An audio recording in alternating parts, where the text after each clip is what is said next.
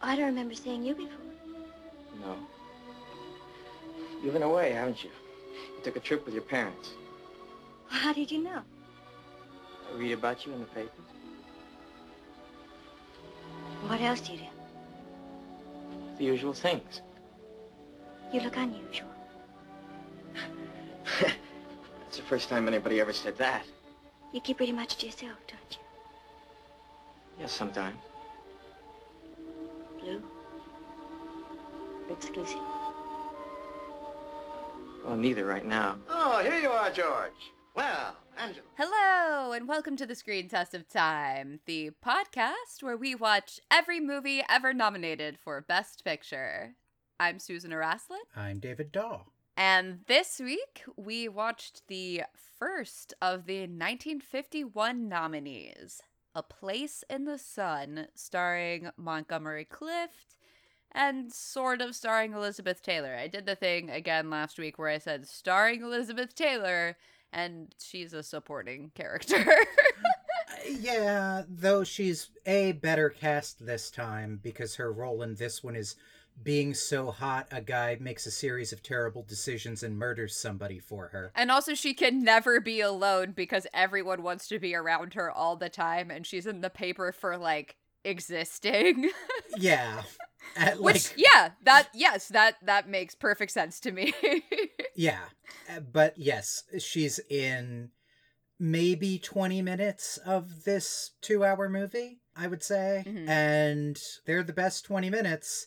But the problem is, there's another hour 40 of this movie. Yeah, it also is kind of a message movie, the message of which is don't have premarital sex, or if you are a woman, you will get murdered, and if you are a guy, you will murder. yeah, I'm a little bit conflicted because it's weird how much of that is supposed to be a commentary on the times and how much of it is screwed by the Hays Code, but it fundamentally makes this movie suck.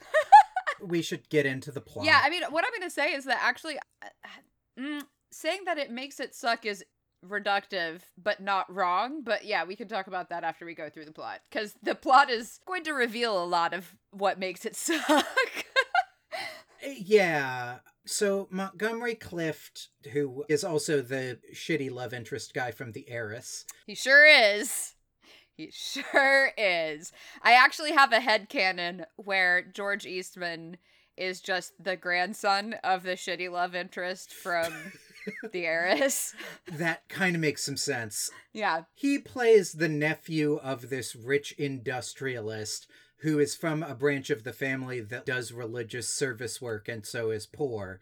But he is very ambitious, so he, when the uncle is like, You should come see me sometime and get a factory job, immediately quits his job and crosses the country to do that. And in that very first scene with the uncle, where he goes over to the uncle's house and goes, Wow, I don't necessarily fit in with his high class lifestyle, he looks at Elizabeth Taylor for two seconds and goes, My entire life revolves around her now. And, like, honestly fair. but once she's out of his eye line, he starts making terrible decisions. One of which is starting a relationship with a girl named Alice at the factory that he is working at, where he is specifically forbidden from dating anyone from work. Everybody is forbidden from dating anyone from work. It's Right. not just George, to be clear. So, like, Alice also would be in trouble. It wouldn't be one of these situations where it's like, oh, well, men or superiors or whatever would be in trouble. They both would probably get fired. And honestly, being the nephew of the factory owner, he'd probably be fine. Yeah, one of the th- weird things about this movie is that it keeps insisting that because he's from this weird branch of the family, he doesn't have any privilege. He really is an outsider here. Except people keep fucking giving him free stuff because his last name's Eastman. He has tremendous amounts of privilege. yeah, like he keeps getting promoted and a raise despite the fact that he visibly sucks at this job. Yeah, Which, to be fair, getting a promotion means he doesn't have to do the shitty job he's bad at. right. Anyway, because his last name is Eastman and because he's good at his job, because blah, blah, blah, blah, blah, like the movie really insists no, no, no. It's that he wrote this report on efficiency that you never hear any details on. right. But it makes so much more sense that it's just uh, he's the fucking CEO's nephew. Anyway, he gets invited to this party at a house where Elizabeth Taylor goes like, "You're distant and mysterious. Let's immediately fall in love." And that happens, but then he goes back to see his girlfriend from the factory and she's like, "Hey, I'm pregnant." And now we have come to what is supposed to be the deep conflict that's very difficult for him for this movie. Right. And that's kind of the problem is it's supposed to be a deep conflict that's very difficult for him. And this movie occasionally remembers to give a shit about Alice, his girlfriend from the factory, played by Shelley Winters, doing pretty good work in a thankless part. She's very good in the scene where they have to talk around abortion because the Hays Code. I mean, they have to talk around the fact that she's pregnant Yeah. because of the Hays Code. I mean, there is no question about that being what's going on.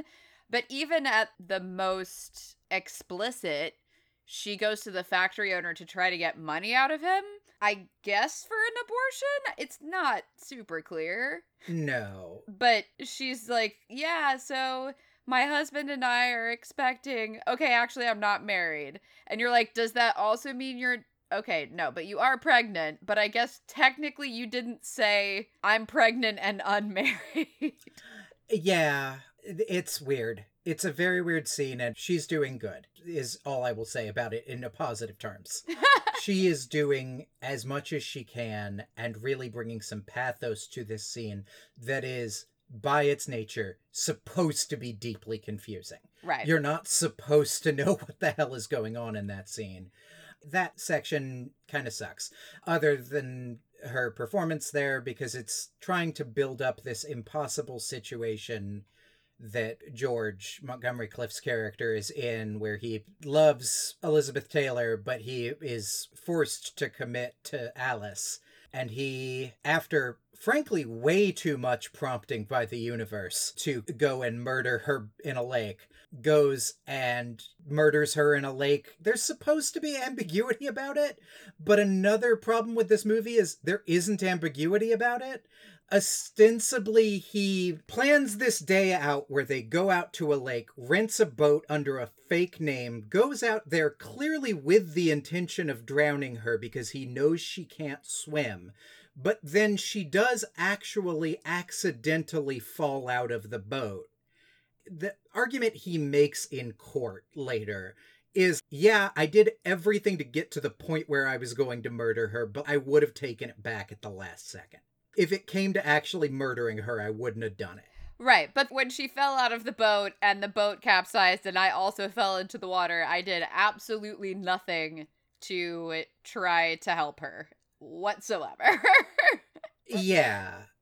This all happens a little over an hour into the movie, and then the back hour is just him kind of going insane from guilt and getting immediately found out because he's very bad at planning a murder. And then going to prison and finally admitting that he had murder in his heart. And then getting sent to the electric chair. Elizabeth Taylor comes in to just nonsensically declare she still loves him just before that happens. But it's like, don't worry, Elizabeth Taylor, you'll find a new guy in like five minutes. It'll be fine. yeah, if that. yeah. Like the warden will propose to her on her way out of the prison. yeah. So she'll be fine. I'm doing this part of the plot outline pretty hastily because I think the actual lion's share of this podcast needs to be talking about Montgomery Clift's performance, and that I both think it isn't very good, and that he's also screwed by the plot of this film. Mm. So, Montgomery Clift, I do always feel kind of bad ragging on because he had a bad lot in life. Kind of also ran James Dean, including getting into an also ran car accident that instead of killing him, disfigures his face and gets him addicted to painkillers for the rest of his life, while he, as many people have said, slowly commits suicide over the course of a decade. Also was apparently closeted gay or bisexual Yeah. at a time where that was not only dangerous to his profession, but more dangerous even than it is now to be found out. But I do kind of think that Montgomery Clift is what I don't like about method acting. Because at its best, method acting really provided a way for people to experience the inner life of a character and actually perform from an emotional core rather than sort of doing a series of large gestures that are indicating that I am the sad man now, which acting was for a very long time. But at its worst, method acting gives you a line to that sort of inner life of a character and no way to transmit that to an audience. So you have this very deep understanding of a character, but mostly just kind of look constipated. And I think that the core flaw of this movie is that Montgomery Clift is playing a man in deep conflict where you can never really be sure whether he has murder in his heart or not. In a movie where you are sure he has murder in his heart, they directly fucking state it. It's like said over and over again. So there isn't actually any ambiguity here.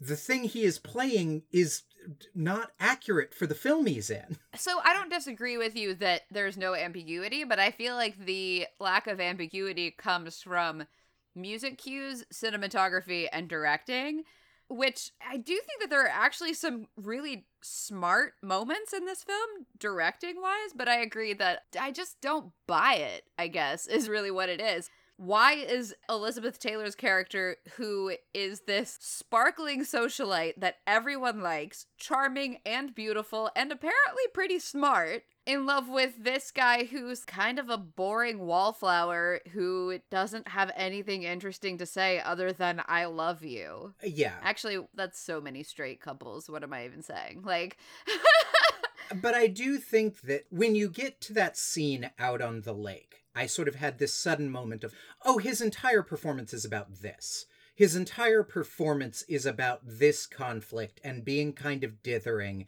and not really knowing what he wants or being able to go after it in any way, in this way that leads him to a murder through inaction and that his entire performance is built around that and that's a problem because for at least an hour of this movie that performance then doesn't make any sense. His courtship with elizabeth taylor doesn't make any sense because of that performance. Right. And everyone's reaction to the murder doesn't make any sense because of that performance. I read a little bit in the novel, and it seems like his performance is more in line with the novel, that the novel really kind of presses more on the idea of whether he really committed murder here is kind of uh, more ambiguous, and that what really screws him is the closeted religious oppressive nature of the people judging him more than necessarily his own actions. But in this, it's like, nah, man, you did a big murder. You murdered somebody, and that's why you were found guilty of murder. is the murdering. And also why you feel bad, and also why you feel constantly paranoid that people know and you're going to get arrested. Yeah. And then when it comes to the trial where he's like, well, you know, I don't really think that what I did was murder, it feels strange because it feels like a justification that in the performance is coming from a genuine place, but is inconsistent with what we've seen for the last 30 minutes where he has been scared shitless he's going to be charged with murder. exactly. because he knows he murdered her. And like the thing that I was saying about method acting and Montgomery Clift's method acting is specifically that both James Dean and Brando are so known for the moment where this internal tension explodes, right? Yeah. Where there's this moment where they transmit to the audience that, oh shit, all of this has been going on this whole time. Right. And he never has that moment in this movie.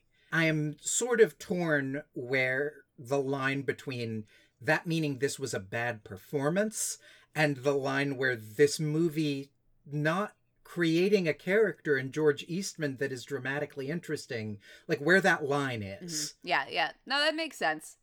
Because I'm not sure either. I'm not sure how much of this is his acting choices versus a script that doesn't provide a sensible way of getting from point A to point B. Yeah, and it uh, among other things, it makes the back half of this movie just tremendously boring. You just sort of are watching him, literally watching him sweat for an hour. Yeah, it made me really anxious. I wasn't bored, but not anxious in the way of, oh, I'm on the edge of my seat, what is going to happen? But more like, I know that it is a matter of time before he gets caught in some way. And I did not read the plot summary before I watched it. And at a certain point, I thought, oh god, I have to read the plot summary because I have to fucking know when he gets caught because I'm going to lose my fucking mind because it is so much sweating. Now, I will say one of the little moments in here that I think is actually quite smart and shows that the director had some good ideas. It was directed by George Stevens.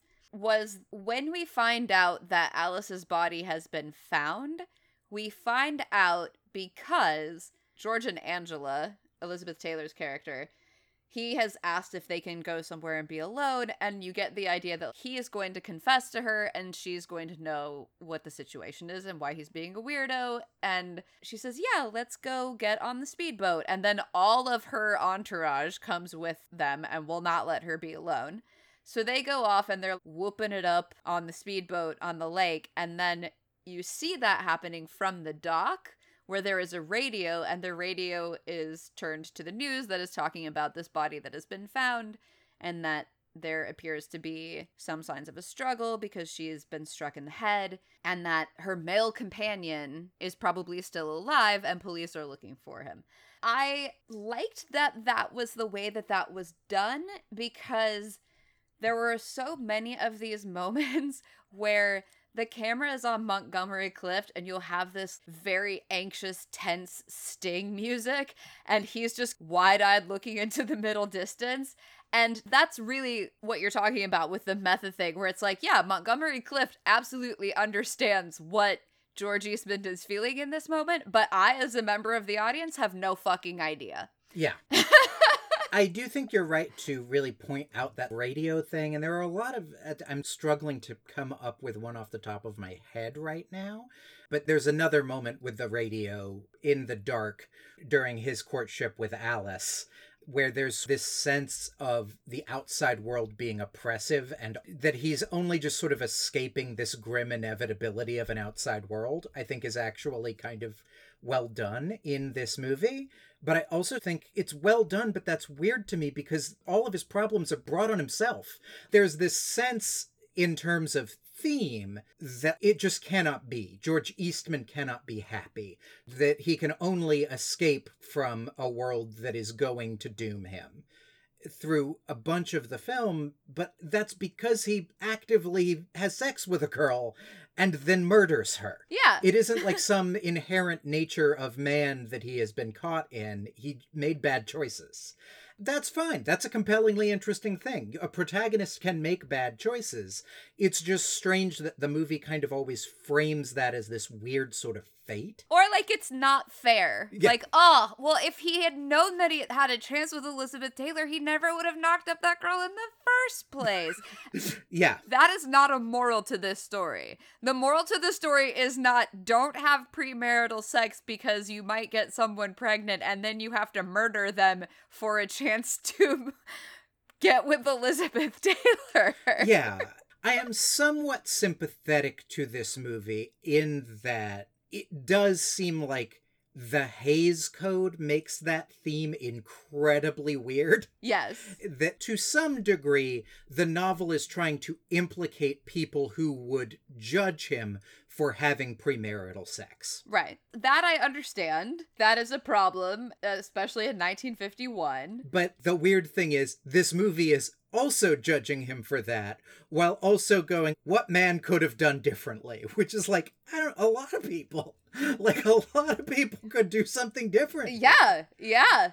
Yes, that's true. And I think actually that the introduction of Angela as, oh, fuck, I screwed up and knocked up the wrong girl is what takes that away. That it is not really that he is worried about the societal implications of having premarital sex and having gotten this girl pregnant. The problem is that he wants Angela. Yeah. So he's got to get the other girl out of the way because she's insisting on him quote unquote doing the right thing and making a quote unquote honest woman out of her. At its best, this movie kind of implies that again, I'm really just writing a different movie at this point. but like Fine, I don't mind that. it tips right up to the point of suggesting Alice wouldn't be happy with George either. Yes. She is kind of miserable and forced into this relationship too. And I do think a movie made just a little bit later would be able to go, listen, the ideal thing is to just have an abortion and have both of them never see each other again. Because this relationship has fallen apart. He does have Elizabeth Taylor on the side, so that's a pretty shitty thing he did. Really not trying to undo that, but both of them would be happier if he went off with Elizabeth Taylor Yeah. both George and Alice is a viable thing to read from the events of this movie. This movie, just because of the Hays Code, goes, no, no, no, no, no. Alice wants to be in a stable, loving marriage with a child. And it really forces that through a monologue that she has right before she stands up and knocks the boat over, where she says, We'll love each other again. And I'm like, Y'all banged on the first date. I don't think he loved you ever. yeah. Before he even knew that you were pregnant, it seemed like the two of you were kind of annoyed with each other. This is not a situation where they were wildly in love and then they fell out of love with each other. Yeah. A thing I actually quite like in Montgomery Clift's performance is that first date that they have. He does not seem romantically interested in her. He seems predatory. yeah. I think that's a deliberate choice, and I think it's a good choice. In terms of characterization, I think that's right. But then the movie goes like, no, no, no, no, no. This was actually the romance he should have pursued. And it's like, this was never a romance. He was horny. Uh, yes, exactly. And also, how tragic is this that all of this happened to him? And it's like, mm, I don't know. Actually, he kind of seems like a horrible fucking dickbag monster. Just throwing that out there. Yeah. I would be okay with that if that was what this movie was. Was the story of a social climbing asshole who took advantage of the first girl who had the hots for him and then when she wouldn't leave him alone bumped her off in order to get with the hotter rich girl. That's a story. I believe it. I'd also watch it and yeah, would hate the guy, but that's okay cuz it would be okay to hate that guy. Whereas this makes me want to sympathize with George and I don't. Yeah. I keep referencing it because we are just sort of watching it on nights where we can't think of anything else to watch. But this is almost a good Columbo episode. this is almost a good episode of a show about a rich dick bag thinking they're going to perform the perfect murder so their life gets easier and then failing at it because they're actually a rich talentless dick bag Right, yes. and immediately getting caught by doing a bad murder. That's the movie it would have to be because of the Hays Code, right? Because it can't actually dig into the ambiguities it would need to dig into to make George a sympathetic character. And so I do think just go whole hog into this just being a thriller. Right. Just make it a dirty, sexy thriller where this guy wants to bang Elizabeth Taylor so much he does a murder. Because that's effectively what you did anyway. Yeah, and you still get the whole like, okay, girls don't have premarital sex or you might get murdered. like, it still gets across the message that the Hays Code wants it to get across. Yeah, I mean, this is a thing I say a shit ton in this podcast, but by trying to do both, it does neither. yes. It is not a particularly thrilling murder's tale or a particularly coherent social commentary because it tries to thread that needle, and no part of the movie successfully threads that needle. Right. The only successful parts of the movie are parts that exist firmly in one or the other of those themes. Elizabeth Taylor is firmly in one of those movies and not the other, and that's why she's good. But anything that has to touch both wires just sucks. yep.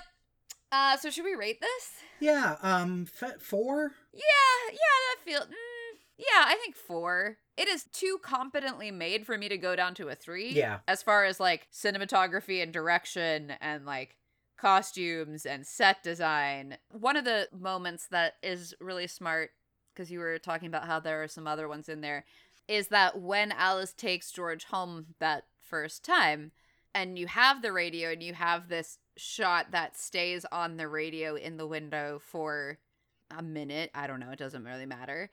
And the way that we know that he spent the night is that you hear a rooster and then you see George sneaking out beyond the window, which I think is actually really smart. I definitely think that George Stevens was trying to do more with a script than was there, and he won Best Director.